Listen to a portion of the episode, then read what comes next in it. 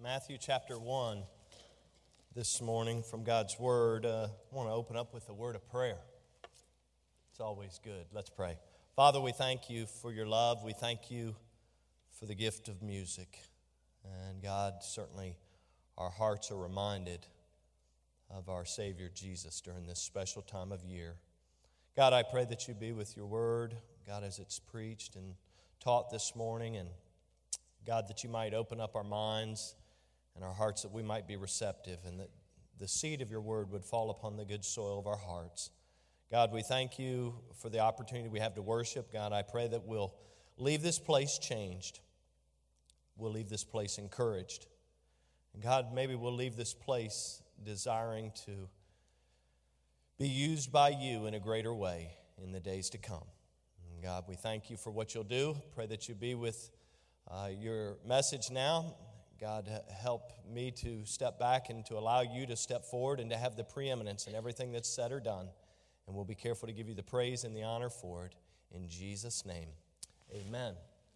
Well, as I mentioned as we got ready to take up our offering, uh, look around as the song declares. It's beginning to look a lot like. Thank you. You guys are doing pretty good. But the truth is, when we think about that, although it's kind of comical, in reality, if we're not careful, our focus can be diverted. And honestly, we can, become, we can actually become somewhat delusioned uh, with the real reason for the season if we're not careful. We get caught up with the commercialism and the pagan like practices that actually have seemed to have, ta- to have attached themselves to this special, this what, what has been referred to as the most wonderful time of year. Instead of celebrating the fact that God so loved the world, what many people do is they're checking their list and they're checking it twice, trying to find out who is naughty or nice. But in the end, when, when we're more concerned about whether I have been or whether my child has been or whether somebody has been naughty or nice, that it ends up manifesting itself in such a way that we're more concerned with the gifts that we get instead of that unspeakable gift that God has given to each and every one.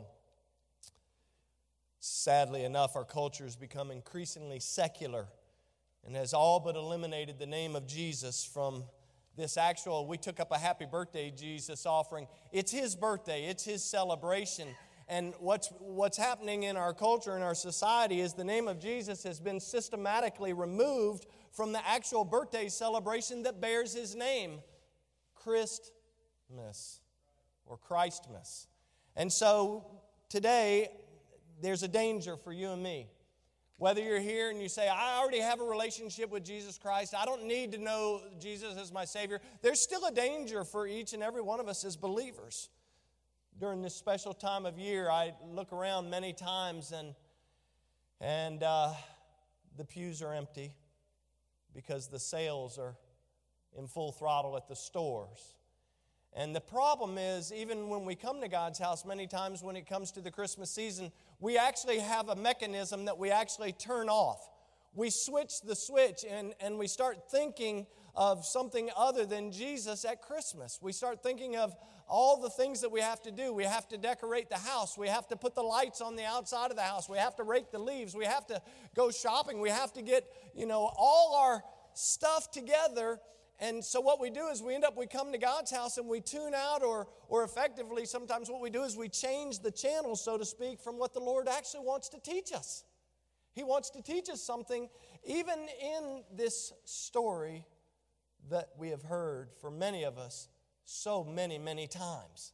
And so there is a real danger when it comes to Christmas time. And so I wanted to begin a short message series this month uh, in order to teach us some lessons about Christmas, but ultimately to point us all back, if we need to, maybe to point us all back to the Christ of Christmas.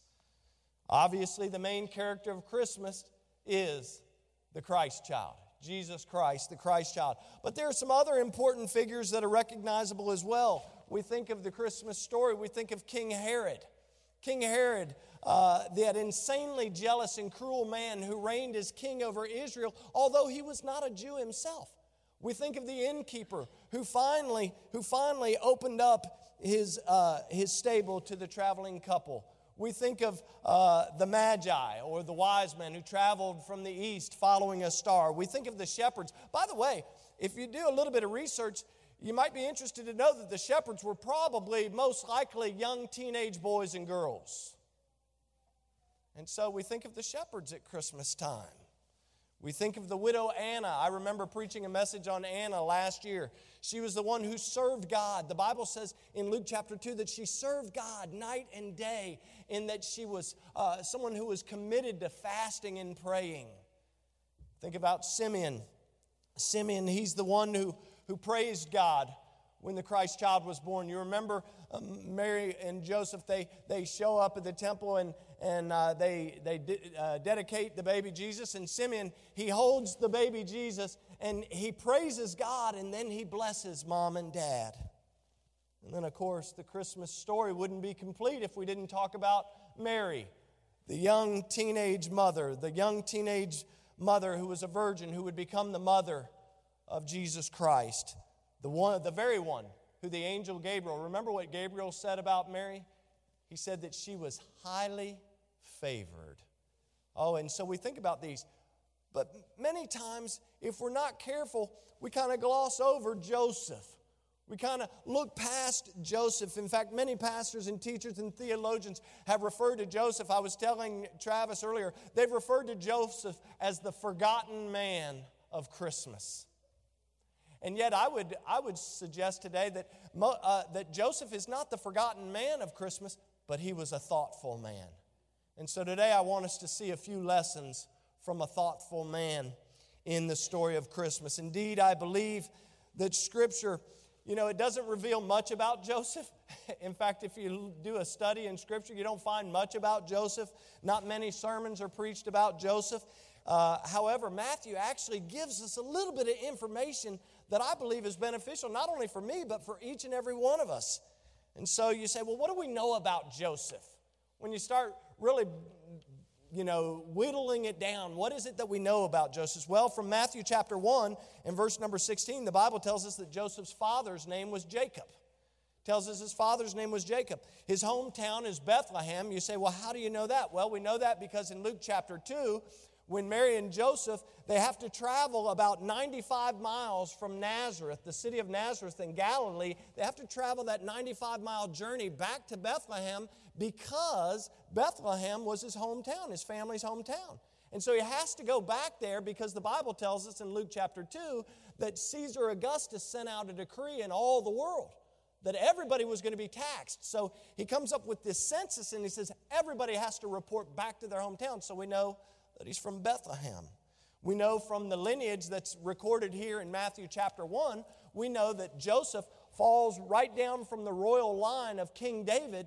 But what we need to remember is that although he is in that royal lineage, he himself is not royalty. He's not a theologian. Literally, what do we know about Joseph? He's a carpenter by trade. In other words, Joseph is a blue collar worker, if you please. This is what we know about this man. He was a poor man. You say, well, how do you know he's poor? I mean, he's a carpenter. Maybe he made a good living for himself. Well, I know that he's poor because when he actually dedicates Jesus at the temple in Luke chapter 2, the Bible says that he and his mother uh, gave uh, two turtle doves or pigeons. Now, that was only a practice that would be used by somebody if they could not afford a lamb. And so we understand that his economic background is one of meager means, if you please. Scripture also reveals in our story, as Travis read, that Joseph is a just man. This means that Joseph was, was, uh, was focused on keeping the law. He was, he was devoted to the law of, of God. And so uh, these are some things we know. Many people have wondered, they say, hey, how old was Joseph? I mean, how old was it? The Bible doesn't really tell us. In fact, there's some schools of thought that think Joseph was between the age of 80 to 95 years of age. Now, everybody, some of you are like, what? What? I never heard that. Well, those aren't circles that I would run in, right? there are some, though, that think that he was a much older man. But here's the thing I have to suggest that that's inconsistent Because scripture, when it was an older man that would that was a would-be father, when it was an older man, you think about Abraham, uh, Boaz, and Zacharias, the Bible explicitly tells us that they were older men. And the Bible never mentions that about Joseph. So I would suggest that he wasn't an older man. Most theologians, when they uh, study what we know about Joseph, they've come to the determination, and most agree that he was probably a very young man even as, as young as 18 to 20 years of age. And so there's, there's some other study that can be done there. What we do know about Joseph, look with me in Matthew chapter 1. We know that he is a young man who is pledged to be married.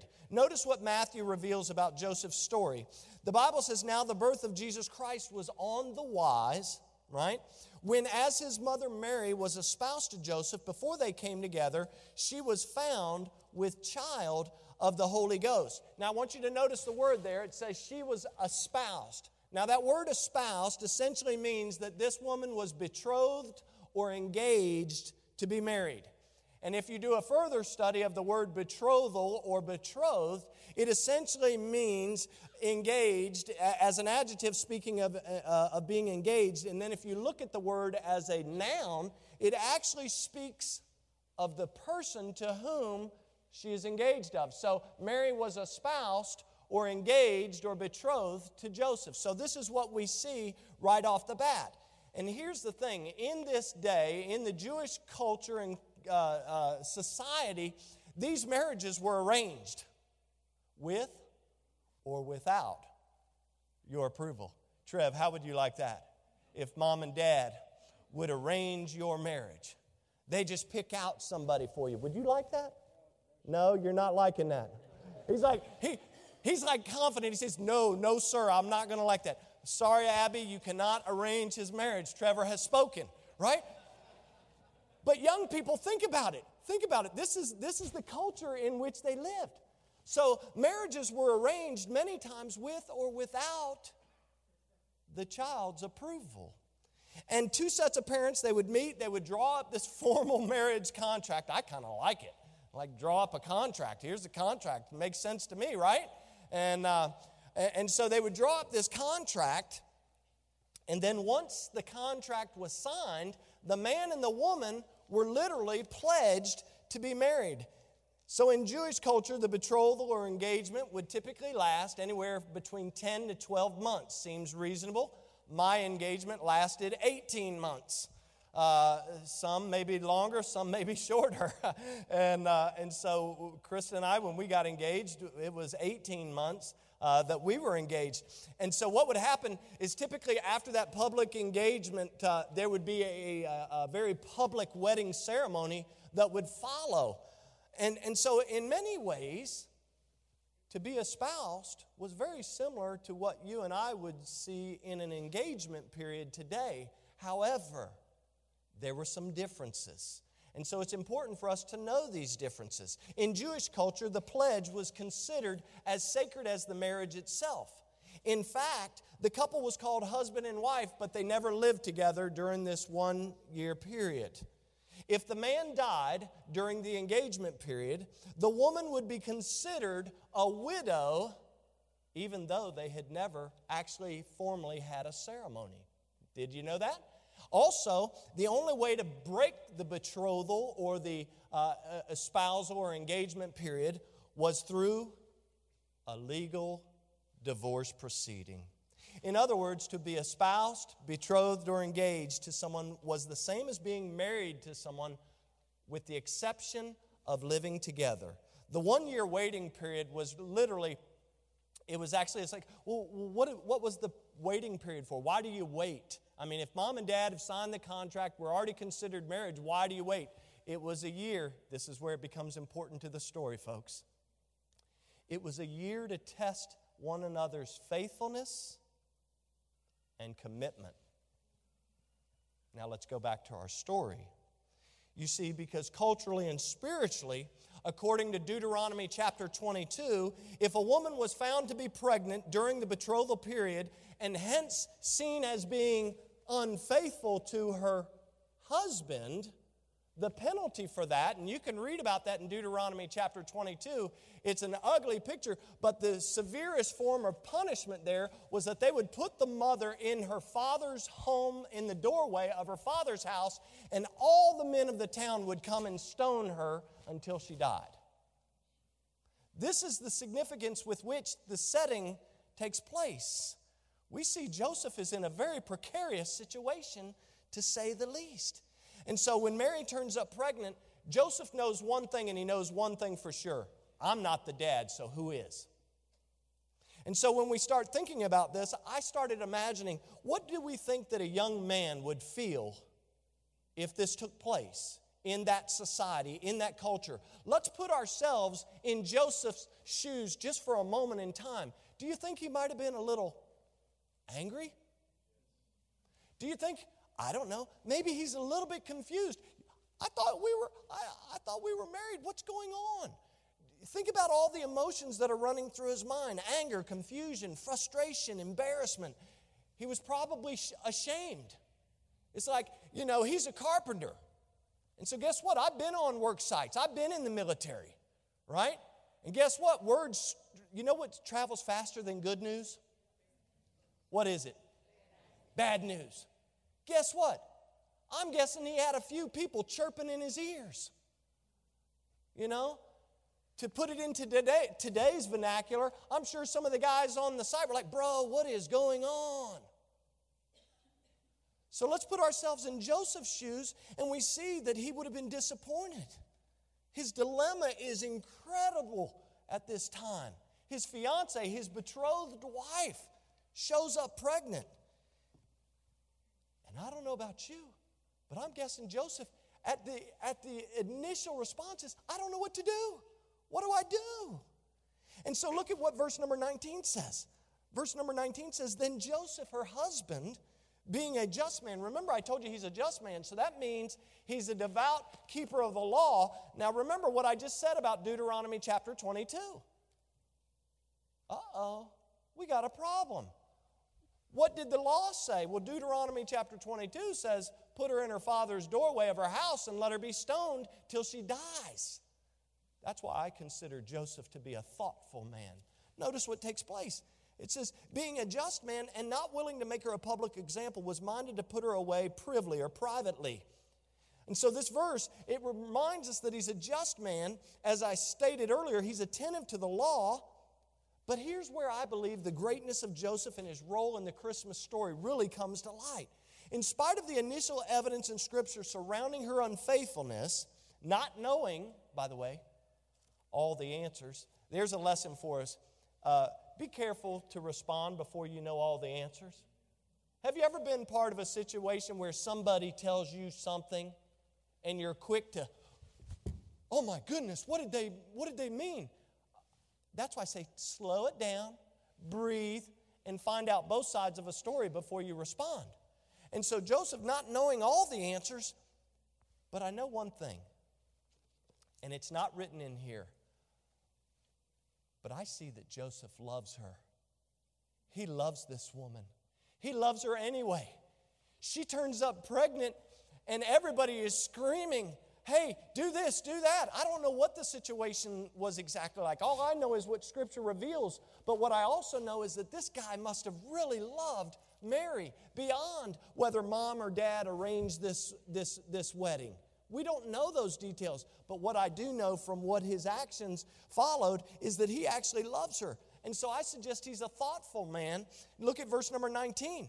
Verse number 19 says, I've got it underlined. It says, not willing. Underline that if you're someone who underlines in your, in your scripture. Not willing, just those two words. He's not willing to make her a public example, even though people are whispering in his ears, even though people are telling him, hey, you ought to do this. You ought, this is how you need to respond. He's not willing to make her a public example. He cares so deeply for her that he doesn't want to make her or by the way, not only her, but what about her family? He doesn't want to make them a public example either. He doesn't want to put her through humiliation. And so the first part of verse number 19 says he's not willing to make her a public example. But keep reading verse number 19 because then it says, it, it actually shares with us his initial response. It says, Read on. It says, not willing to make her a public example, was minded to put her away privily or privately. In those days, a man could get a divorce in two ways. Two ways.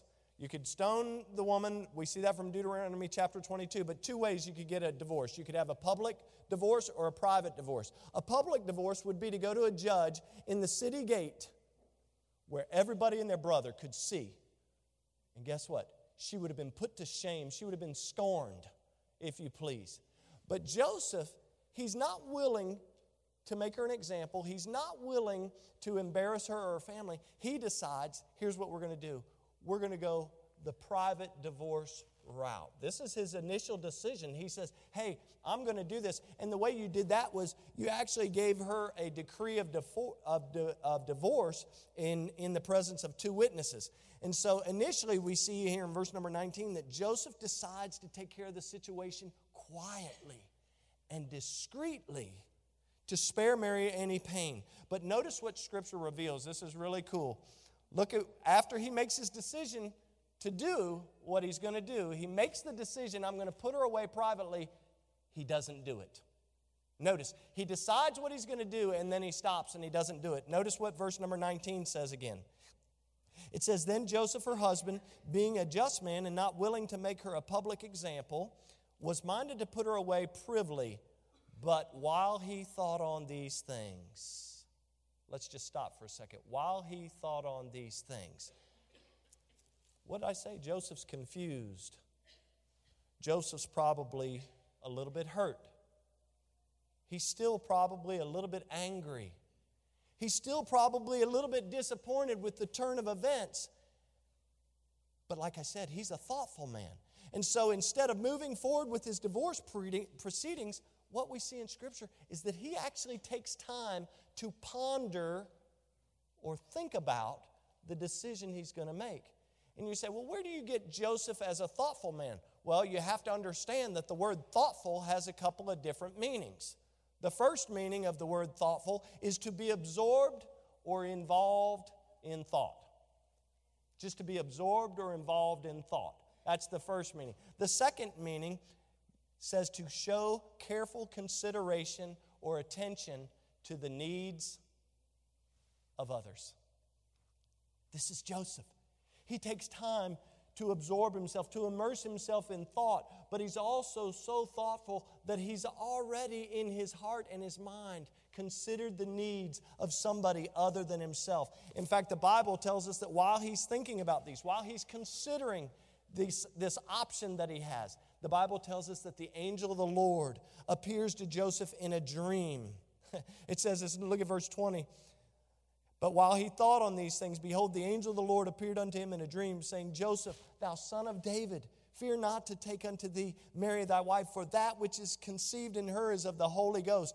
To you and I, the idea of an angel of the Lord appearing and speaking to us in a dream seems a little bit kooky, maybe, a little bit far fetched, but not to Joseph.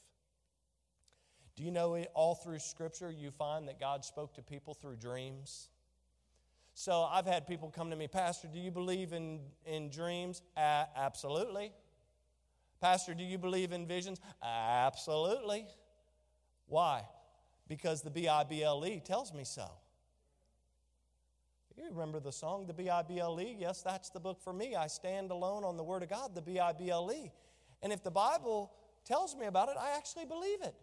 And so uh, this angel comes to Joseph, and to be honest with you guys, I think the angel says one thing that Joseph wanted to hear. All the rest, he gets a little bit extra, right? He gets extra information. You know, sometimes we're, we're, we're, we're needing to hear from God, right? And so we're specifically waiting for God to give us an answer about a job, about a move, about a decision with our family or whatever. And so we need God to reveal one thing to us. And many times the, the great thing about God is He reveals more than just the one thing we're looking for. But I believe the angel actually reveals to Joseph the one thing that he wants to hear. And notice, it's right here in verse 20 when the angel says, Fear not to take unto thee Mary thy wife. That's what I believe Joseph wanted to hear. He wanted to have uh, an assurance that it was okay to take Mary as his wife. And so the angel says, Fear not. But the angel's not finished because in verse 21, the angel keeps on telling Joseph, it says, And she shall bring forth a son. Now, let me ask you a question. When she turns up pregnant, and Joseph's minded to put her away privately, he's not wanting to make her uh, a, a, a public example, and all these things are taking place. He has no clue where this baby came from until the angel comes and speaks to him. And then the angel says, Hey, fear not to take Mary as thy wife. And then not only that, Joseph, in verse 21, and she shall bring forth a son, and thou shalt call his name Jesus. Why are you going to call his name Jesus? For he shall save his people from their sins. Oh, what good news that must have been to Joseph. The angel communicating to him the things about Mary. Fear not to take her. Communicating about the baby. The baby's conceived of the Holy Spirit. It's the Holy Ghost child. It's not some other man's child, Joseph. This is a God child. This is the God man, right? That would have blown even my circuit breaker. And so, amen. Thank you, whoever said amen. This is not a long message, but for Joseph, it was enough. Look at verse 24 and 25. In verse 24, the Bible says, Then Joseph, being raised from sleep, did as the angel of the Lord had bidden him, and took unto him his wife, and knew her not till she had brought forth her firstborn son, and he called his name Jesus. When Joseph wakes up, he does exactly as the angel of the Lord tells him to do. He breaks with Jewish uh, customs and traditions and the law, essentially. He breaks that, and he preserves Mary's reputation. He could have destroyed her reputation, but he preserves her reputation. You see that in verse 24. And then in verse 25, a couple of things. He maintains her virginity so that the, this, he safeguards the miracle of Jesus' birth. It says he knew her not until until she brought forth her firstborn. He, there was going to be no question that this child was God of very God. So he maintains her virginity all throughout her uh, through her pregnancy. And then the last thing there in verse 25, it says, And he called his name Jesus. He exercises a father's prerogative to name the child. And when he names Jesus, even though the angel said you're going to call his name Jesus, he was just obedient to what the angel said. He exercises the father's prerogative, and by doing so, that child officially becomes part of his family. Oh, as a just man, Joseph models his faith, his obedience, and his reliance on God for you and me today. In the end, yeah, I'm sure he struggled with all those things we talked about. But in the end, he believes God and he accepts the word of God. And so here's a few things that I noticed. And uh, they're going to be rapid fire because our message is just about over. You say, wow, is that it? What, what am I, what am I going to take away? Well, I want you to take away this. Here's a few things I noticed from Joseph from that story. First of all, I've already said it, he was a thoughtful man. He took time to think about what should have been done rather than being hasty. He was not only a thoughtful man, he was a tough man. He stood in the face of a precarious situation in his life. His fiance shows up pregnant, and everybody's telling him this, that, or the other. And he says, Hey, guess what? They turn around and he's married to her. What are you doing?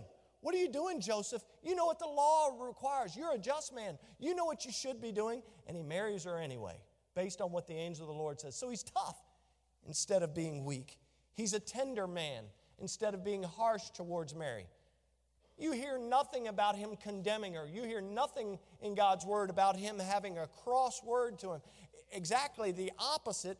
He actually desires to maintain her family's name. He's not willing to make her an example. He's willing to take care of the issue before he understands it all discreetly and quietly.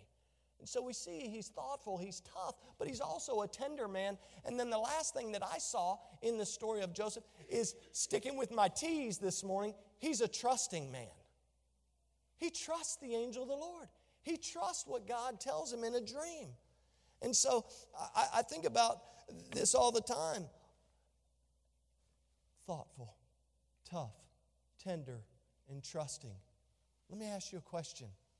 Are those words that could be used to describe you? Are you thoughtful? Are you tough minded? When the going get tough, you know, are you tough? Are you tender? Are you trusting? You see, when I think about being the idea whether we're thoughtful people or not, do we take time to prayerfully consider what the Lord wants us to do or how He wants us to respond in a tough situation? Or do we just respond? It's like, well, I'm going to do what I want to do anyway.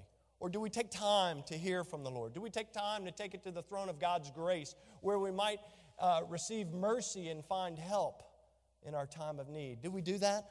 Do we consider giving attention to the needs of others? Are we thoughtful? Are we tough minded? When I think of being tough minded, I ask the question are we unwavering in our commitment to do what's right? Even in the midst of criticism? Oh, you're going to have to be tough minded. In fact, Pastor Skinner used to teach us all the time grow a tough skin, but keep a tender heart. Be tough skinned because this world will beat you down five ways of Sunday. But man, you could be tender on the inside. You could be that big old teddy bear, right? You could be a big old teddy bear, tough on the outside, but tender on the inside. Psalm 37 5 says, Commit thy way unto the Lord. Proverbs 16 3 says, Commit thy works unto the Lord. Are we committing our ways and our works to the Lord? We have to be tough if we're going to do that. Are we tender hearted people? Do we represent Jesus Christ in a way that communicates his love? Men, do we, do we represent Jesus Christ in a way that, com- uh, that communicates his love towards our wives? Wives, do you communicate the love of Christ to your husband through your tenderness? What about to our children, to our extended family members, with sometimes we feud with? We fuss and feud. That's why they have a show called The Family Feud right? We, we feud with family many times at Thanksgiving. Some of you are still look like you're, you're uh, recovering from a period of feuding. What about our friends, our coworkers, and our neighbors? Are we tenderhearted people? Or do we think, or, or, or do we think, say, and do the things that we want to do regardless of how it turns out? Oh, sometimes we need to stop and ask the Lord for wisdom Lord, help me to be tenderhearted.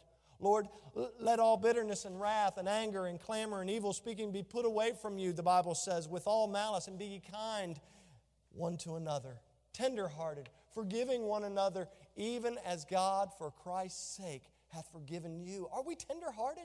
Are we kind people? Joseph was. He was tenderhearted.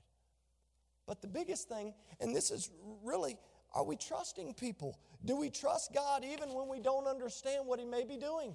It's like, God, I don't understand it. Why is this woman that I'm engaged to pregnant? What is going on? What have you done? You've ruined my life. Mom and dad put me in this marriage, and now she showed up. She's unfaithful. She's not committed. What is going on? And the, and the angel of the Lord says, Hold on. Slow, slow the train down a little bit because this child is conceived of the Holy Ghost. Are we trusting? Are we willing to trust God even though we don't understand what may be going on in our lives? In fact, David, eh, the psalmist David, he said in Psalm 18, verse number 2, notice the Bible says, he wrote, The Lord is my rock and my fortress and my deliverer, my God, my strength, in whom I will trust. He goes on, he says, He's my buckler and the horn of my salvation and my high tower. In verse 3, he says, I will call upon the Lord who is worthy to be praised. So shall I be saved from my enemies. David trusted God. Joseph trusted God. Proverbs 3, probably the most iconic verses of Scripture when we talk about trusting God. The Bible says in verse number 5 Trust in the Lord with all thine heart, and lean not unto thy own understanding. In all thy ways, acknowledge him and he shall direct thy paths. Isaiah 26, 4, trust ye in the Lord forever, for in the Lord Jehovah is everlasting strength. And I was telling Krista last night, the reality is when I think about whether I'm a trusting person, whether I'm tough, whether I'm, uh, I'm thoughtful, tough, tenderhearted, or trusting, this last one is the essence of Christmas. It's the essence of Christmas. From Joseph's lesson, we actually are pointed back to Jesus Christ when we consider this question Am I trusting? Isn't that the essence of Christmas? For God so loved the world. Right? He so loved the world that he gave his only begotten Son, that whosoever, that means whether it be you, whether it be me, whether it be anyone, that whosoever believeth in him should not perish, but have everlasting life. That's the essence of Christmas. In fact, in Matthew's, Matthew's gospel here, verse 21, see, Joseph teaches us some lessons, but he ultimately points us to the Christ of Christmas. And we're reminded through this text. Look at verse 21. And she shall bring forth a son, and thou shalt call his name Jesus, for he shall save his people from their sins. Two verses later, in fact, I have a little note out to the side in my Bible. Two verses later, the Bible is referencing what the prophet Isaiah had said more than 700 years ago in Isaiah chapter 7, verse number 14. When it says this in verse 13, or 23, it says, Behold, a virgin shall be with child, and shall bring forth a son, and they shall call his name Emmanuel, which being interpreted is God with us. Interestingly enough, in verse 21, the Bible says you'll call his name Jesus, which actually refers to the fact that he is Savior. In verse number 23, the Bible says they shall call his name Emmanuel, which being interpreted is God with us. And the truth is, folks, we need both. We need both. We need Jesus to be our Savior, and the only way that God could do it was to in, reincarnate himself as a baby in the form of a baby to save our souls. Jesus came to seek and to save that which was lost. The Bible says that whosoever shall call upon the name of the Lord shall be saved. And so you have to have the Christmas story to get to the Christ of Christmas. You have to be able to see what God was doing. And so this morning, I simply say whether you know him or whether you need him, whether you know him or whether you need him, this invitation is for you. You say, Well, I know Jesus. Then this invitation is for you to praise him, to sit right where you are, to come to the altar. I mean, when was the last time somebody actually came to the altar for the explicit purpose of praising God? What a novel thought to come to his altar and to praise him for the, Christ, for the Christmas story, the Christ of Christmas. So, whether you know him or you need him, this invitation is for you. So, if you know him, you ought to praise him. And if you need him, the Bible is pretty clear. It says that we don't have a blank check on tomorrow. Listen, my life's a vapor. It appears for a little while and then it vanishes away. And so, if I don't know him and I need him, that's the beauty of the Christmas story. God loved you, and he loved me enough to be willing to send him so that you and I could actually enter into a relationship with God through his only begotten Son, Jesus. And so, if you're here and you don't know Christ, I beg of you, don't walk out these doors today without Jesus being your Savior, without Jesus being the Lord of your life. Thank you so much for listening. If you'd like more information about our ministry, check out our website at battlefieldbaptist.org or follow us on Facebook and Instagram. We'll see you next time.